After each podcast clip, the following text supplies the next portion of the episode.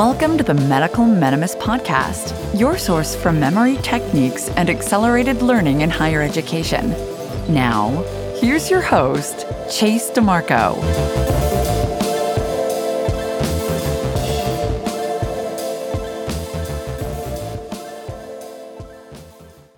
Today, we're joined by Abby Marks Beale, author of 10 Days to Faster Reading, The Complete Idiot's Guide to Speed Reading, Study Skills, Strategies for Study and Lifelong Learning, amongst others. She also taught study skills to allied health students and currently runs Rev It Up Reading. Ms. Beale, thank you so much for joining us today. Totally my pleasure. Thanks for having me. So, for our medical school audience, I know you have a lot of experience in different learning techniques, study skills, speed reading techniques. What are some of the topics that you feel could be beneficial to graduate learners and medical and healthcare students? There are so many. I think the first thing to first say is that I know your podcast has some really great topics, and I will apologize that I haven't listened to all of them. So if I duplicate anything that's already been said, maybe that's good because repetition is the key to learning, just so people know that. okay. So I have some ideas that I think are really great, but I think one of the first ones, which is really not a strategy per se, but it's more about being aware of what you think about how you learn. I think there's this attitude everybody comes to the table with when they start doing learning. And if it's more like, oh, uh, I don't know how I'm going to learn all this, or I won't remember that, or this is really hard, then it's going to be really hard and it's going to be really hard to remember it. But if you can catch yourself just saying these words and saying, wait a minute, no, no, I can do this. It is possible, you know, one step at a time, just really be your own cheerleader. I think you're going to find it helpful. When I was teaching kids in private schools long, long, long time ago, I had this thing called an I can can that basically whenever anyone in the room heard someone else say, Oh, I can't do that, they would tag them and go, Hey, you said you can't, you owe a dime. And so they would give me a dime and it would be just this kind of awareness building thing, which was really good. The thing is, we don't see it for ourselves. So tell the people around you, your fellow students, hey, catch me if I'm being negative, will you? that's that's a great tool. I wish I used yeah. that more often. I probably negative self-talk myself out of a lot of better instances and better grades if I yeah. would have just showed up a little more positively. I try. I mean, it's hard. I mean, medical school or any kind of advanced degree is really difficult, but medical school especially is so many details and certainly the feeling of overwhelm is real, but you have to be your own, you know, pants picker upper is the way I put it. The one pull you up by the pants, bootstraps, and go, come on, I can do this. This is what I chose, you know? So that's definitely one of them. I also believe in looking at a person in their mental capacity. And one of the things that I think is helpful is to look at how they do self care. And this is, I know you're like looking for learning strategies, but this is part of learning, believe it or not. If you get enough sleep, enough, whatever that means for you, if you are watchful of your addictive behaviors it's so easy to say i'm going to have five cups of coffee today. I'm just i just really need to stay awake or three red bulls or whatever you know alcohol, whatever it is that you do, those can be very difficult. So, kind of watch those. And then exercising not just the mind, which you do when you study, but also the body. And it could be through something gentle, just as a walk outside, or maybe some gentle yoga, or it could be, you know, as excessive as, you know, a good sprint or run, whatever. But if you can combine good sleep, really decent nutrition, avoiding those addictive behaviors and exercising the body, then learning comes more easily when you're stressed out, exhausted, sugared up, alcoholed up, caffeined up, you know, and just sitting all day long, it's just not a great formula for really being able to keep it going. I hope that makes sense. I think so. And Good. yeah, most, especially the basic sciences, the first two years of med school, you are spending a large amount of time sitting in the classroom, listening to lectures, sometimes not the best lectures. And most students are highly caffeinated in order to get through the day. So it doesn't seem like the most ideal study session, study environment. I agree. Yeah, totally. And then with that too comes uh, like when are you doing reading especially? Because I'm, I'm more of a speed reading you know or reading specialist. And so it's more about are you waiting to the end of the day to do your reading when you're totally exhausted? Or are there pockets of time where you could get some reading done earlier in the day? I know that not everybody is a morning person but if you are more of a morning person to even get up an extra hour earlier have your coffee at that hour and do some reading you'll get so much more done at that time than you would at like midnight when you're totally, you know, your brain is just so full and it needs to offload when you sleep. So I always suggest find these little pockets of time where you could read a chapter or a section during lunch, in between classes, you know, right after, you know, the three o'clock class, whatever, instead of waiting until, you know, 10 at night, midnight. You're like, ah, it's, it's hard. You know that. It's really hard when, when you're tired and you've been through a lot, you've already had so much input it's not easy. I completely agree. I can never maintain any of the knowledge that I learn later in the late afternoon, evening. It has to be early morning, early afternoon, or it's a good chance I'm not going to remember it later on. Yeah. And so it's got to be knowing what's your best times of day, your best high concentration times. Mm-hmm. And some, like I said, some are morning people, some are really night owls. And if you really are a night owl, then really read your material late at night, but just know who you are. I'm a night owl, but I still find it's too difficult there. It's like the willpower has been drained and it's just not going to be very For effective. Yeah, exactly. Yeah. You've already had so many things happen that day, tried to learn so many different topics, and just your mm-hmm. daily experiences sort of build up throughout the day. So I find even being a night owl, later study sessions are mm-hmm. not very effective. Yeah, good to know. All this stuff is all about self-discovery and, you know, what can you tolerate, what works best for you. There's no one best way. It's very individualized in effect. I know another topic that you cover in pretty good detail is note taking skills. And I want to cover what some of those skills might be, if you could describe those for the audience. Sure. Uh, note taking is probably the most important thing I think that learners need to do. And notes are typically the best when you know you have to go back and review, which probably for medical students is like almost everything. But you don't need to take notes on everything. Having a highlighter in your hand all the time is not always efficient if you're not highlighting the best things. So, like when I teach speed reading, I talk about reading just keywords or phrases. And a keyword is usually one that is like three letters in length or longer that has carries meaning of a sentence. And so when you highlight a sentence, you want to make sure that you're highlighting the bigger, most important words, not everything, because when you highlight everything, when you go back to it later on, two weeks, three weeks later, you're looking at it going, why did I highlight that? You know, you want to be really clear why you're highlighting that piece. So highlighting is one way of taking notes.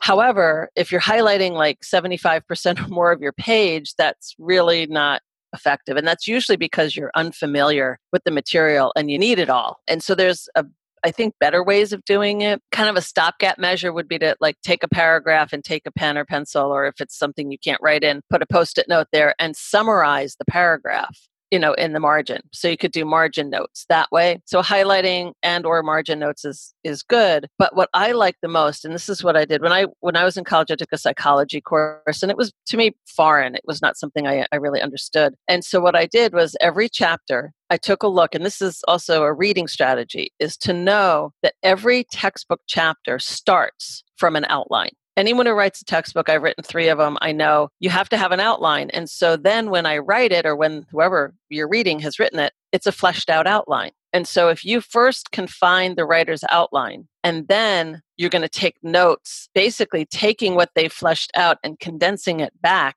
into an outline, that is very helpful. And the way that I like to tell people or share with people how to do it is using the Cornell method of note taking. So, have you covered that, Chase, in any of your podcasts at all? We haven't really covered that. We've covered highlighting a little bit from a cognitive psychology standpoint, especially textbooks these days where most of the key topics are bolded for you. The need for highlighting might not be as necessary as it might have been in the past. We've covered a little bit with the outlining with the SQ3R system. Mm. Uh, I'm not sure if you're familiar with that terminology, but oh, yeah.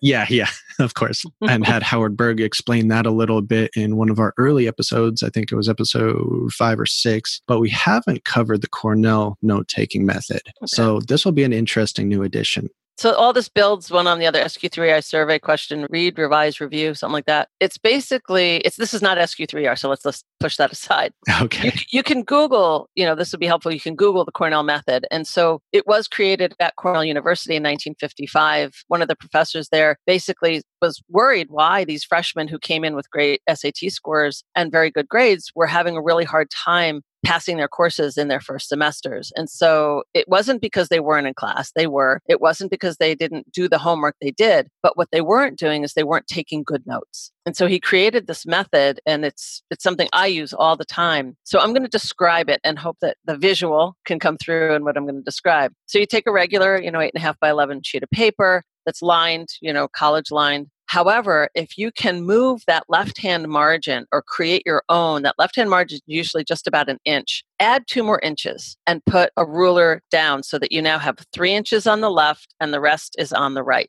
So the left hand three inch margin is going to be what's called the recall column, R E C A L L, the recall column, and the right hand side is the body of your notes. So on the left side is where you're going to put main ideas. You're going to put vocabulary term, you want to put a date, you want to put a name, you want to put a concept, a formula. And on the right side across from it is going to be the explanation of what you put on the left. So, one of the things I also suggest is that if you have a brand new topic, you're not familiar with it, a new area that you're learning, that you take these textbook chapters. And, like you said, there's a lot that's already bolded for you. A lot of times it's key terms, is to create your own key term list. It's almost like making flashcards, but you do it on this paper. I call it the Cornell paper, the three inch margin rule paper and you put your vocabulary word on the left and you put your definition in your own words in your own words on the right. Get rid of superfluous stuff like what does it really mean to you? Not what does the book tell you it says, but what does it really mean? And then you have this nice list already that you've created. So the left hand has vocabulary, right hand has the definition. And then when it's time to study it, you cover up the right hand side of the paper and you look at the vocabulary word and you try to come up with the definition and so it, it gives you a way to study and you can also cover the left hand side look at the definition and say what is that? And so it helps to kind of give you a way to put it all in one place and then study it from it. I hope that was clear. Did that make sense? I think so. You're basically taking the bottom third for a summary. You're taking the left one third for your key terms, and then the right two thirds are your, in your own words, definition. So you added the summary part on the bottom, which I don't typically oh, tell people must, to do. You, okay. you jump. I've seen that somewhere else. Then uh, I apologize. no, you're right. You're absolutely right, Chase. Because there are different ways to do the Cornell method. To me, that gets more complicated for most things that you read, and especially textbook reading. But it's possible that you could eh, break it up so that you have the left third for your recall column. The right part is for the body. And then the bottom, maybe quarter or third, is where you summarize what you've just learned in that chapter. You can do that if that's where you're at. I've never been very good at doing that, so I haven't, and I don't teach it. I probably wouldn't either. It just seems like more. So if you just have the left and the right, that's enough. Yeah, I think. keep it simple. keep it, yeah, keep it simple. It's just that's all you need, and get really good at figuring out what is most important to put on the left. And this is an interesting topic coming from the aspect of medical school students or healthcare students, graduate students, because I don't see medical students using this type of study strategy. And they're coming from a group that was probably top of their class or upper portion, upper echelon of their class. But then when they get to med school, they're all equal again. And it can be really hard to try to find those little techniques that'll maybe increase your abilities a little, maybe put you over your fellow classmates a little bit and get the material down quicker. So this might be a very useful strategy, especially learning the early vocabulary when you're new to a lot of the terminology for different disciplines. I personally find it very helpful. And so, learning styles, I'm sure you've covered something on that. But when you look at left brain and right brain types of thinkers, is that most of the learning in medical school is left brain, and textbooks are all on the left brain side. And so, when you take the Cornell method and you're putting your outline on the left and the detail on the right, you're basically using the concept that the brain needs for the left left hand side. Now those who are more creative on the right brain side, they can add pictures, they can draw things in their notes or they could even go so far as doing something called mind mapping. And mind mapping is not for everyone, but it can be very useful. Like if you're trying to follow a professor that is just scattered, where they start in one area, then they, they go to A, then they go to B, then they go to D, then they go to Z, and then they come back to A. And you're going, I don't have more room here to write my notes. Like, and so to follow a, a professor like that using something called mind mapping, Tony Buzan is very popular. You can look him up, Tony Buzan and mind mapping. It'll share share with you the basic format, but it's basically taking a main idea in the middle, like the topic of the class for the day, and then you create like rays of sunshine or spider legs, however you want to look at it, and you just kind of put notes according to where the professor goes. And it's very free flowing. You can put colors to it, you can put pictures to it. Not everybody can follow that or does follow that, but some people are very right brain and they, they like that as an option sometimes. Yeah, I think the mind mapping concept is very interesting, very artistic. And it, for me, it was difficult to get used to. I'm still not very good at it because I've just never been that artistic in my own opinion. But also, when I have used it, I can recall those better because of the effort I think you put into designing the note and the organization of the material. That effort when creating it helps you recall the information better later on. And yes. yeah, I think the late Tony Buzan, I believe he passed last year, mm. has some really interesting books on that. But mind maps are kind of like concept maps, but with more artistic flair, correct? Yes, exactly. And when you brought up the idea uh, or the concept of remembering better, when I took that psychology class, so there were like, I don't know, 20 chapters through the whole semester. And each chapter that was like 30 pages, I would condense down to six to eight of these Cornell pages. And it was great because well, it took more time at the time to do that. So each one for me took about every 30 pages took anywhere between an hour and a half to two to do. And I was an efficient reader, so certainly it might add more for someone that's not as an efficient reader. But then then I got a surprise. The professor said like a week before the exam, and I had started studying my notes and I was getting ready for the exam. He said, "Oh, this is an open book test." And I was going, no, that's not good. Because I put everything in my notes. Everything was in my notes. And I'm like, I know nothing. I, I saw the book once or twice. You know, in my notes, it would say, you know, see figure, you know, 6.2 and, you know, on page 244. And I would go back to the book just looking at something because I wasn't going to recreate it. And I was just like, okay, this is my test. I have to see if just taking notes without the book is going to work. And it was fine. I did well. But I remember that my heart went in my stomach, like, really? You're telling me this now? All of that effort. All that effort. But I learned it. The thing is, you learn it the first time. And then it's just reviewing it versus I read it. I'm not sure what it says. I got to read it again. I got to read it again. It's, it, it, that's really painful yeah so it's worth the time and effort to do it that way. Yeah and when it's in a more organized format it's probably better to visualize when you're recalling the information later on whether it be a cornell note taking or mind map versus just regular linear notes that maybe you have some sort of indentations or something to organize it but it's really not that well organized. It's hard to separate the different material so it's more difficult to recall later on. Yes that's true and just in case anyone is listening to this wants to not have to make their own lines, you can still purchase this paper. When I started out in, in my career like 30 years ago, on the, the, shelves of Staples, they had this paper, but it obviously wasn't a big seller. But it's called Three Inch Law Margin Rule. If you hmm. Google it, you I, I know Staples still sells it. it. It's a little expensive, but for 100 sheets, it might be like $5, $6, but you can find it even less. It, just look for it and you can get like, you know, reams of it as I do, because I still take notes that way when I have client meetings. It's not just for reading from textbooks and studying, but also for doing business. I also use it. So, all right, three inch law margin rule. Yeah. Okay. We'll put a note in that as well. I'm kind of thinking that this type of note taking would be very useful for making quick notes during class. And then, if nothing else, you can always transfer those to a flashcard program or something that a lot of medical students heavily rely on later on. Yes, exactly. For sure. I know on the topic of speed reading, you've mentioned a few times. Can we start to go into some of the techniques that you use for that? Yes. What I want to explain first, and I want to make sure I can get my definition. I do these webinars sometimes, uh, free webinars, and I try to explain like what is speed reading so people know. And I came up with this like really interesting, well, I think it's interesting definition of what exactly is speed reading. And so I just want to find my definition of it. That's probably a good idea. I think a lot of people yeah. have misconceptions about what it is. They totally do. I, I, know it. I wish I wish speed reading didn't have such a weird connotation thinking that it's superhuman because it's not. What it is, in my opinion, is it's a set of active, mindful, and conscious strategies that allow you to get what you need quickly from any reading material in an efficient and an effective manner. That's my definition. Okay. It's not reading everything and not understanding anything. yeah.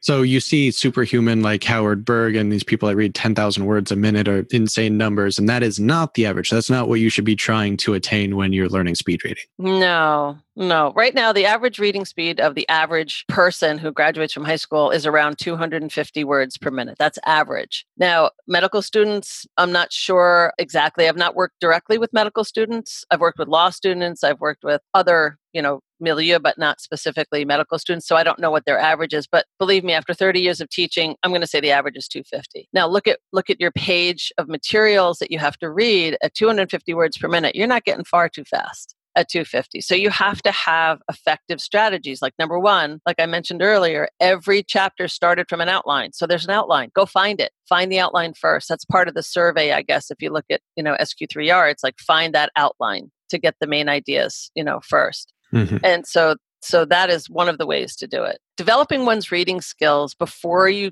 go into any advanced degree or even, you know, especially medical school is probably the most important thing you can do because reading is the mother of all study skills. If you are good at reading, you're going to be good at learning. If you're not good at reading, it's hard to be good at learning. That's that's kind of my philosophy around that. And I think with the intense material and the high concepts that you need to learn in a medical text, for instance, your your normal reading speed is going to drop significantly as well. So you're at another disadvantage there. If you're already a slow reader and now you're coming across this very complicated text, it's going to take a long time to get through written material. Right. So I talk about this thing called the gear shift. And if you look at your hand, and I use I use a hand as an analogy, that we have five built-in gears. And so if you look at your thumb and your first finger, those are gears one and two. And so those are the gears that are the slower gears of any vehicle. And this is where most people are stuck because they've never learned from school, no one taught them unless they took a course, how to get to the gears three, four, and five, which are the middle finger, fourth finger, and fifth finger. So I, I talk about these five gears and knowing how to shift amongst those. So going into first gear is great when you're memorizing something but when you're first learning something, you shouldn't be in the memorizing phase. You need to be in uh, like maybe three, gear three, when you're just you're looking at the main overview, you're getting the concepts. And then when you study it, you go down to one. You're kind of priming your brain for the information that's about to come across the page. Exactly. And so knowing that you're not doing one speed for everything. So I talk about thing called purpose and responsibility. Why are you reading this and what do you need it for? So if you can come up, why am I reading this? Because I have an exam on Friday on this topic. And then what are you reading for? I need to know vocabulary. I need to know concepts. I need to know the the process or the protocol. And so this way, at least you now know based on your class, what your professor is saying you're going to be tested on, or what you know from the experience you've had with that professor professor. And so you read according to that. If it starts going into a section on like the history of breathing tubes and you're like, it really doesn't apply to what you're doing, don't spend a lot of time on it. Spend time, you know, it's about focusing the brain. Why are you reading it? What do you need it for? Mm, I see. I think recalling reading back some of the textbooks from a while ago, granted a couple years ago now, my thought process at the time was read every word because you need to absorb every bit of information. The more you absorb now, the less work it's going to be later. And it never worked out that way. so what worked? uh, I'm still figuring that out. I say that what myself and a lot of other students that consider themselves not strong readers and poor comprehension or slow readers, we would focus more on video materials. So pre recorded lectures and such, and write our own notes based on that. And of course, making flashcards and multiple space repetitions, rehearsal practice were the most effective in the long run. But initially, reading the textbook was my biggest fear. It would probably take me several years to actually read through a textbook. I shouldn't laugh. When I was in college, I hated to read. And the thought of reading was just, ah, I was allergic to it. It wasn't until after college that I learned all this stuff. And I, you know, it's one of those things you kick yourself. But then when I went for my master's degree is when I, I was able to really apply it. But I get it. I totally get the fear of reading. When you when you're not good at it, you feel like it's a waste of time. You're not satisfied. When you finish, you reread things and you go, what did I just read? What was the point of that two hours I just spent? exactly. yeah. And I never learned about using a pacer or subvocalization or any of those terms. So, but that seems to be a good segue into the next section. Would you mind explaining what some of the tactics for speed reading is that the audience can use? Yes, definitely. So when I talk about reading actively, like and mindfully, what I'm talking about is first setting your intention. Why you're reading it? What do you need it for? And then about using your hands or a card are very helpful if it's physical material or adapting it to on screen. I do teach this stuff. I have my I have an online course called Rev It Up Reading and I teach people how to do it, but basically the concept is like this. Take all these words that you're looking at and trying to focus your attention on where your eyes need to be and using a hand your hands or a card will do that. So in my book 10 days to faster reading each chapter has one of these different strategies. The complete idiot's guide has them in all of the chapters as well and it shows how to do it. I'll give your listeners my favorite one and the one that i share everywhere. It's called the white card method. So if you take a blank white card like a 3 by 5 4 by 6 blank it could have lines on it if that's all you have And what you do is you put it on your reading material. Now, I'm going to ask you, Chase, maybe you know the answer to this, but here's a white card. Here's your reading material. Where do you want to put it? Traditionally, I've always seen that you put it below the line you're trying to read. Right. That's very traditional. That's where everybody would say, yeah, I'll put it underneath. That sounds good. Well, it's okay. But when you're reading, think about this. If you pull the card down the page, what's still exposed is what you've already read. So it gives your brain this other opportunity to not get it the first time to not trust your brain. And so it's kind of like, oh, I can go back, I can reread, I feel safe, but you're also blocking where you're going. So, to use a white card appropriately and really effectively is to take that card and put it above the line that you're reading and have it push you down the page and it's covering what you've already read. So, the times you lift that card to double back should become a lot less over time because you get it the first time. So, it focuses you line by line going straight down the page. Hmm. Does that make sense? That does. And it also seems a little more scary because you don't have the ability to go back and reread. Yeah, you do. You're the you're the one who has the card. You can pick it up anytime you want. Fair. And then you can adapt it to a computer screen. So if you read your documents on screen, is that you line up the first line of text to the top of your screen, like the ruler or the top of your margin. And then on the side, you scroll down. If you can even set your mouse to one line at a time, you scroll, you hit it, and it goes up into the black, almost like the card is moving down. So you can adapt it to an on screen article as well. It's really helpful because honestly, for me, I can't get into those higher gears of four and five without using my hands are a card. I really need to have my body focused, my hands focused on the material, and it really does work. All right. The white card being so basically a note card or anything that you have lying around you you can use and just blocking off printer paper, blank white printer paper, backside of a business card that's wet, you know, blank, anything that's blank. blank, blank, blank. And if you don't have a blank card, use your pinky. So take your hand and kind of like do a, how do you do this? Like a, a hang loose sign? A hang loose thing. and so take your pinky and the hang loose and just kind of go from the top down. So your pinky becomes the way to read. Okay. So you don't recommend using a finger to scan like a lot of pacer recommendations seem to be. So you f- sort of follow your finger along the paper from side to side. So there's definitely so some pacers can be using your finger on the page, but what I want to avoid is if you go side to side, some people end up pointing to every word. And that to me is that's like sounding it out, hearing in your head. It's a very slow way to read. So, what I suggest is that you take your finger and put it on like the left margin and the right margin, if you can, or just the left or just the right. But I like both margins. And you basically take both fingers at the same time and go down, and your eyes ricochet off your fingertips. So you're framing the column with your fingers, your index fingers only pointed up, gently pulling down the page. And I know you're seeing me, but your people are not going to see me. yeah. So I hope, am I making sense without seeing me? I hope. Hopefully. Okay. So fingers on both sides of the line, you're dragging them down as a marker sort of like playing pong. yes, yes, that's perfect. That's a great analogy. Yes. And your eyes are darting back and yes. forth. Okay. Right. And so it really helps keep your place because there's so many words on the page that it really helps to focus. Getting from the end of one line back to the beginning accurately is not always easy to do. But if your finger's always there as a placer, it's great. And if you don't know what Pong is, you're probably too young to be listening to this podcast. That's right. Think of ping pong back and forth. There you go. There you go.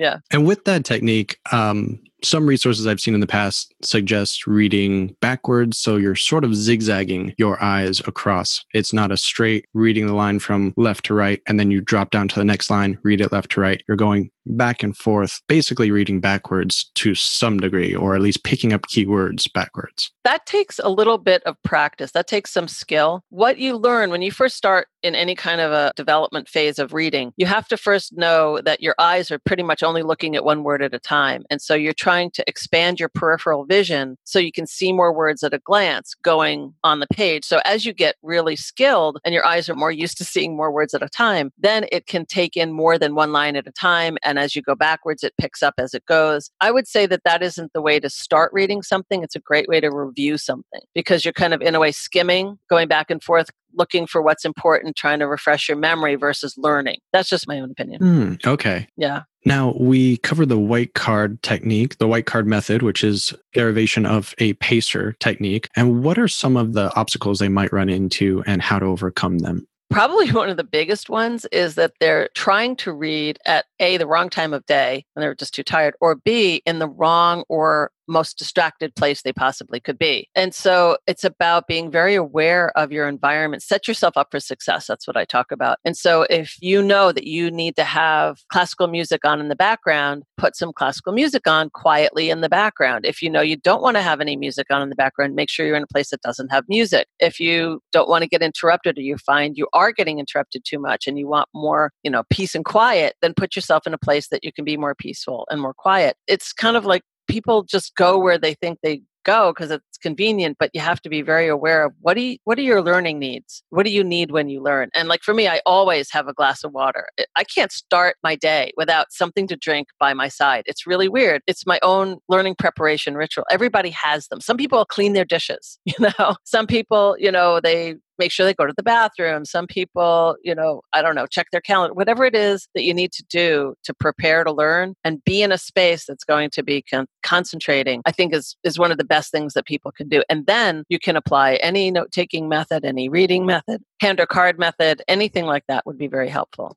So, laying down in bed, ready to go to bed, probably not the best time to try these techniques out. No, no, being prone is difficult. yeah. I always I tell people, you know, you can read in bed, but don't expect to get a lot done. It should be a place that like you might get a couple of pages in as a nightcap, but it's not the place to read for study purposes and learning purposes. That sitting at a desk or table is the place to be. If you're trying to even be in a La-Z-Boy chair or couch, it's difficult. It's not where the brain has been accustomed to learning. You want to be in a place where the brain thinks, okay, I'm here to learn. I'm not here to sleep. Not that you can't fall asleep sitting up at a desk, but you know, the chances are less than if you're in a really comfy place. Yeah, and don't put on pajamas before you go for a jog. You need to get in the right position and make sure your brain and body is in the, the most alert state if you want to absorb the most material. Otherwise, you're probably going to just get a fraction of what you normally would. It's true. That's so true. It is so true. So be aware of where you put yourself and what's in your environment and set it up for success. Now, do you have any techniques for limiting subvocalization? Or first, can you cover what that is? Sure. Subvocalization is also called mental whispering.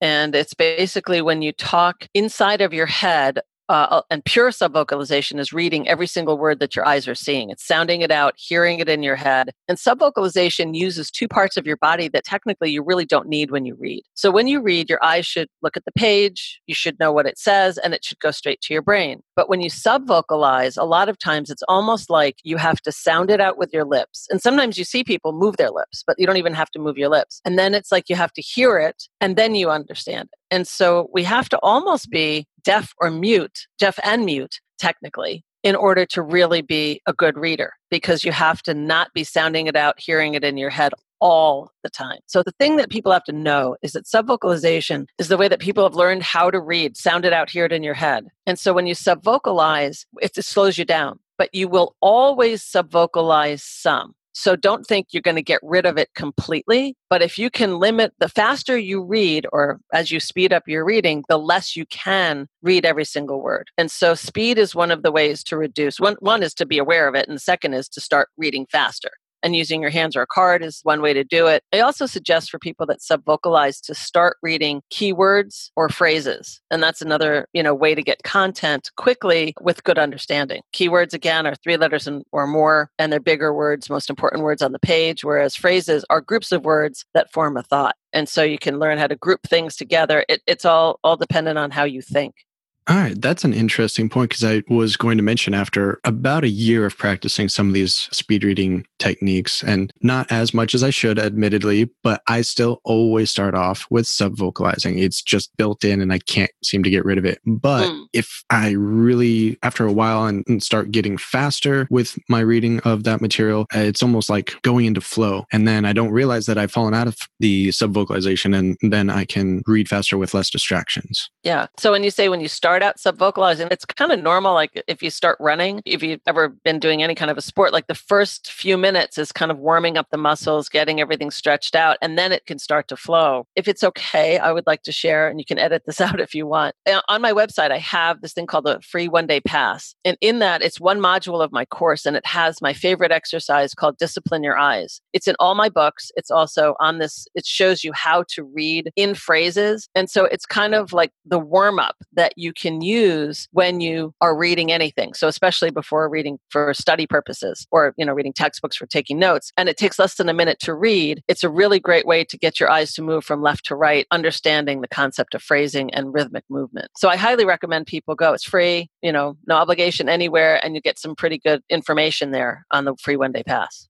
Yeah, that'd be great. I'll add a link in the show notes as well so learners can Thank click you. on that and practice that. I want to try it out now because I had been under the impression that I must not be doing this very well if I still fall back into the subvocalization practice. But I still subvocalize sometimes, but I catch myself and I know what to do to to come out of it. I, I think what people think is, oh, once you learn how to do something, it never is something you have to think about. Mm-hmm. And unfortunately, we're human and we go back into our old habits really quickly. And so there are times I know I'm reading really slowly and I have to make that decision. Is this the speed I want to go? Or do I want to go to a different speed? Do I want to add a hand or card? Do I want to be in a different place? Or am I very happy just reading, plodding along in my own lackadaisical way? It's all choice, but it's not something that just happens. You have to make it happen. You have to be aware of it to make it Yes. happen. Exactly. And then to know what to do. Once you're aware, like, oh, I'm going really slow. What do I do? Uh, I don't know. oh, white card. I can put a white card. Yay. yeah. it's about having choices, knowing what to do. Great. So the white card method and the mental whispering or subvocalization method, are there any other tips or techniques that can help speed up a student's reading? Certainly, there are some, but I just think catching yourself subvocalizing is helpful. Catching yourself going back, it's called regression. When you're, it usually means you were reading very slowly and were daydreaming at the same time. So catch yourself daydreaming also. If you're daydreaming a lot, and daydreaming, I mean, there's good and bad daydreaming. So the good daydreaming is when you're applying something that you're reading to something you already know. So if you're reading something, you know, about surgery, let's say, and you were in a surgical suite just recently and it's like, oh, I can apply that. Okay, that's not daydreaming. That's really good. That's how you that's how you build br- bridges of knowledge. But when you daydream about, oh man, I got to pick up that milk on the way home and oh wow, I'm running out of bread and I got to call Sue and you know, that's the bad daydreaming. Stuff that just takes you way off course. And just catch yourself doing it. Sometimes write down what it is you're daydreaming about because the brain will forget it. You know, when you want it to come up, write down call Sue, pick up milk, pick up bread, put it off to the side and then get back. And so you want to catch yourself daydreaming, going back over stuff and subvocalizing so that you can then put into play some things that would be helpful. And it's good to know I can now use that as an excuse for my daydreaming. There's There- good daydreaming. There's good there is good daydreaming. It's it's healthy daydreaming. All right. What can a student expect as far as increased speed of their reading by implementing some of these techniques? What's sort of a normal expectation? So, because the people who are listening to this are medical students, what I suggest that people try to do, depending on when you're listening to this, is to practice or experiment on material that's easier, pretty easy in comparison to your most difficult textbooks, because you want to get your eyes and brain familiar with the concepts before you apply it to the more technical material. I hope that makes sense. And so, you know, practicing on your favorite magazine or a newspaper or a couple of online articles, just to kind of get into that kind of a flow would be helpful and, and the confidence that you'll build doing that. So then when you hit your own materials that are more technical and more important, you know, for your learning, then it would makes it feel better. You, you just have more confidence when you do that. That makes sense. Yeah. So you want to not apply it to your most technical material first. You're going to be too nervous about retaining the information and not being Yeah. able to focus on the technique. It's too hard to do both at the same time. Yeah, you don't want to worry about that. I've had people come into my class and go, I have to learn this really quickly because I have a test tomorrow. And I'm going, uh, yeah, that ain't going to happen. It takes time. You're, you know, you're unlearning some old habits and building some new habits. And Mhm. it does take a little bit of time, but it doesn't take forever. It really, people think, how long does this take? And like, just depends on how much you use it. And if you read every day, there's definitely something or some parts of it that you can use on certain materials that you read, even your emails or reading a web page. Definitely some things you can do. That's a good point. Just focus and be purposeful before you enter your email and say, I'm going to speed read these. And that's your 10, 15 minutes a day, most days out of the week, that you might start seeing some improvements after not too long. Yeah, exactly. And that, that exercise, discipline your eyes, I can't say how important it is enough. And I do think, if I remember correctly, it's been a while, but if people do sign up on my mailing list, you get access to free resources. And I think that's one of them that you can download. So you get the paper version of it versus the digital version. So it's just, it's a great thing to photocopy, put in every book you read. It's a really good reminder of what you need to be doing. Awesome. I'm definitely going to check that out as soon as we're done with this. so Thank I you. Usually, Thank you. So I usually like to end these with three questions called just three wishes. And they can be as in depth or not as you want. If it's controversial, don't need to go too in depth. But the first question is pretty easy. That's if there's anything you wish you could remember better, what would it be? I have to say it's names. I know that's like the thing everybody's got. And I know I've taken memory courses. I definitely I know what I can do to do it. It's an intentional thing, right? It's about, you know, looking at someone's face and trying to make an association and and map it and remember it. It's it's just an, an energy I just don't typically have. unfortunately. So, you know, there are times I really try, like in a networking event or, you know, when I meet people sometimes for the first time, I really try hard to, you know, repeat their names and to shake their hand and, you know, that kind of thing. But that's still a challenge. I love people that can do it all the time my kid's pediatrician i haven't seen her in like six years my kids are older ran into her in the store the other day and she goes hey mrs Beale how you doing? It's like you remember me? Like oh my god. And then she goes yeah your kids john and mike right? They're like uh yeah. How many kids do you see a day? Remember me? Jeez. i mean i was so impressed. I, and i had to say to her i bow to you. I was like wow that's awesome yeah that is not my strong suit i have a lot of that negative self-talk involving names i'm like oh you're not going to remember it. don't even bother right from the get-go it's downward spiral. But it's intentional. It's a it's an active, mindful, conscious strategy, just like these study skills are. It's not something that I think comes naturally for everybody. Very true. So there. That's our excuse for sticking to it. That's right.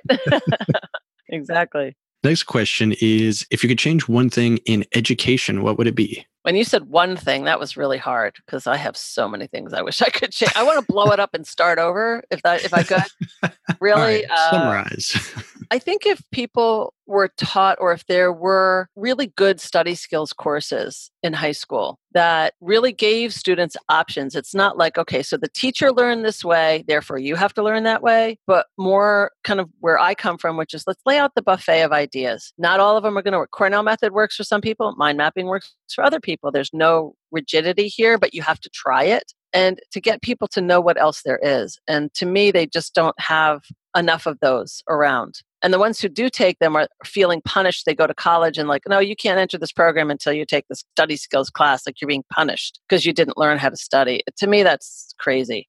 I just Agreed. wish there was more of that. Yeah, thank you. Yes. Thank you. I'm saving up resources for my future kids so they can learn these things really early on and not struggle as much as I did. Good, good. Go for it, Chase. Love it. if you could change one thing in medicine, what would it be?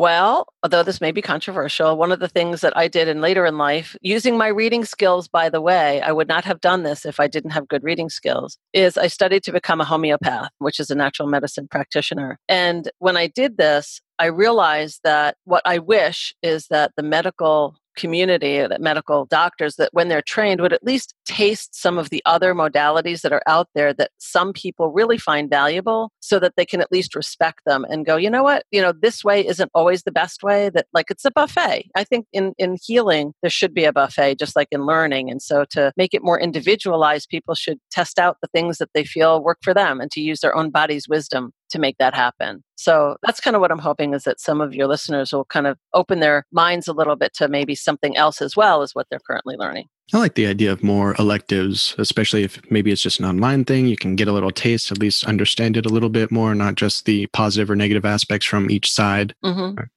Interesting. Thank you. Are there any other resources that you would recommend to the audience? Um, I would say for speed reading, if you want to play, there's some fun free apps online. One is called Spreeder, S P R E E D E R dot com.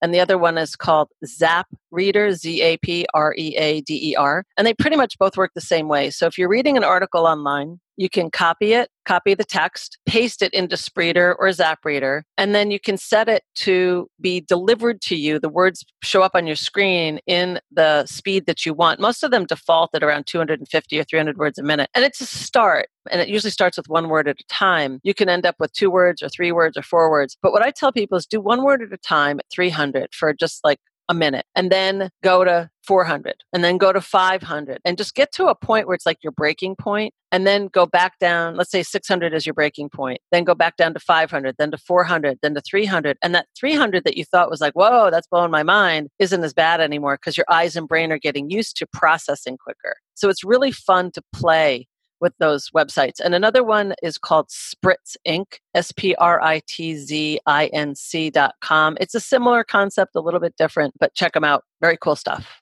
Spreeder, Zapreader, and SpritzInc.com. Okay. Yeah, cool. Yeah. I have definitely tried some of them out before. I have a lot of trouble with the one word at a time. I like it when it's several words at a time. Just that one word, I don't know if my eyes are really messed up or what, but those are difficult for me. That's okay. That's good to know. It's good to know. Yeah. Uh, yeah. You do, once you try something really fast though and go back to what you thought was fast before, noticing that difference is pretty, it's an interesting comparison. Yeah. I think it's a great way to play and get the eyes and brain to start communicating more efficiently. Are there any parting thoughts or recommendations for students and hopeful students? I would just say, you know, that if you can get your sleep, your nutrition, your exercise, just kind of really get peaceful within yourself or know how, that that's going to be like a good basis for learning anything. But also know that perfection is really not possible. I mean, getting good is important, but to think that you can be perfect is a lot to put on a person. And I know a lot of people who are going to medical school, especially even law school, think they have to know every little thing. And if you don't get it all, there's something wrong. So, like if you got, let's say, a 75 on an exam. You could beat yourself up for the 25 you didn't get, but give yourself a ton of kudos for the 75 you did get and go, okay, wow, that's great. I got 75%. I just need to work harder on that 25%. It's all perspective. I like it. Perfect. Yeah. yeah. uh, Abby Marks Beale, hmm. 10 Days to Faster Reading, several other really important books, and revitupreading.com. We're going to have the links in the show notes. Thank you so much for coming on today. My pleasure. I hope it's helpful for some of the people listening. Thanks. I'm sure it is. Thanks. Yeah, I hope so.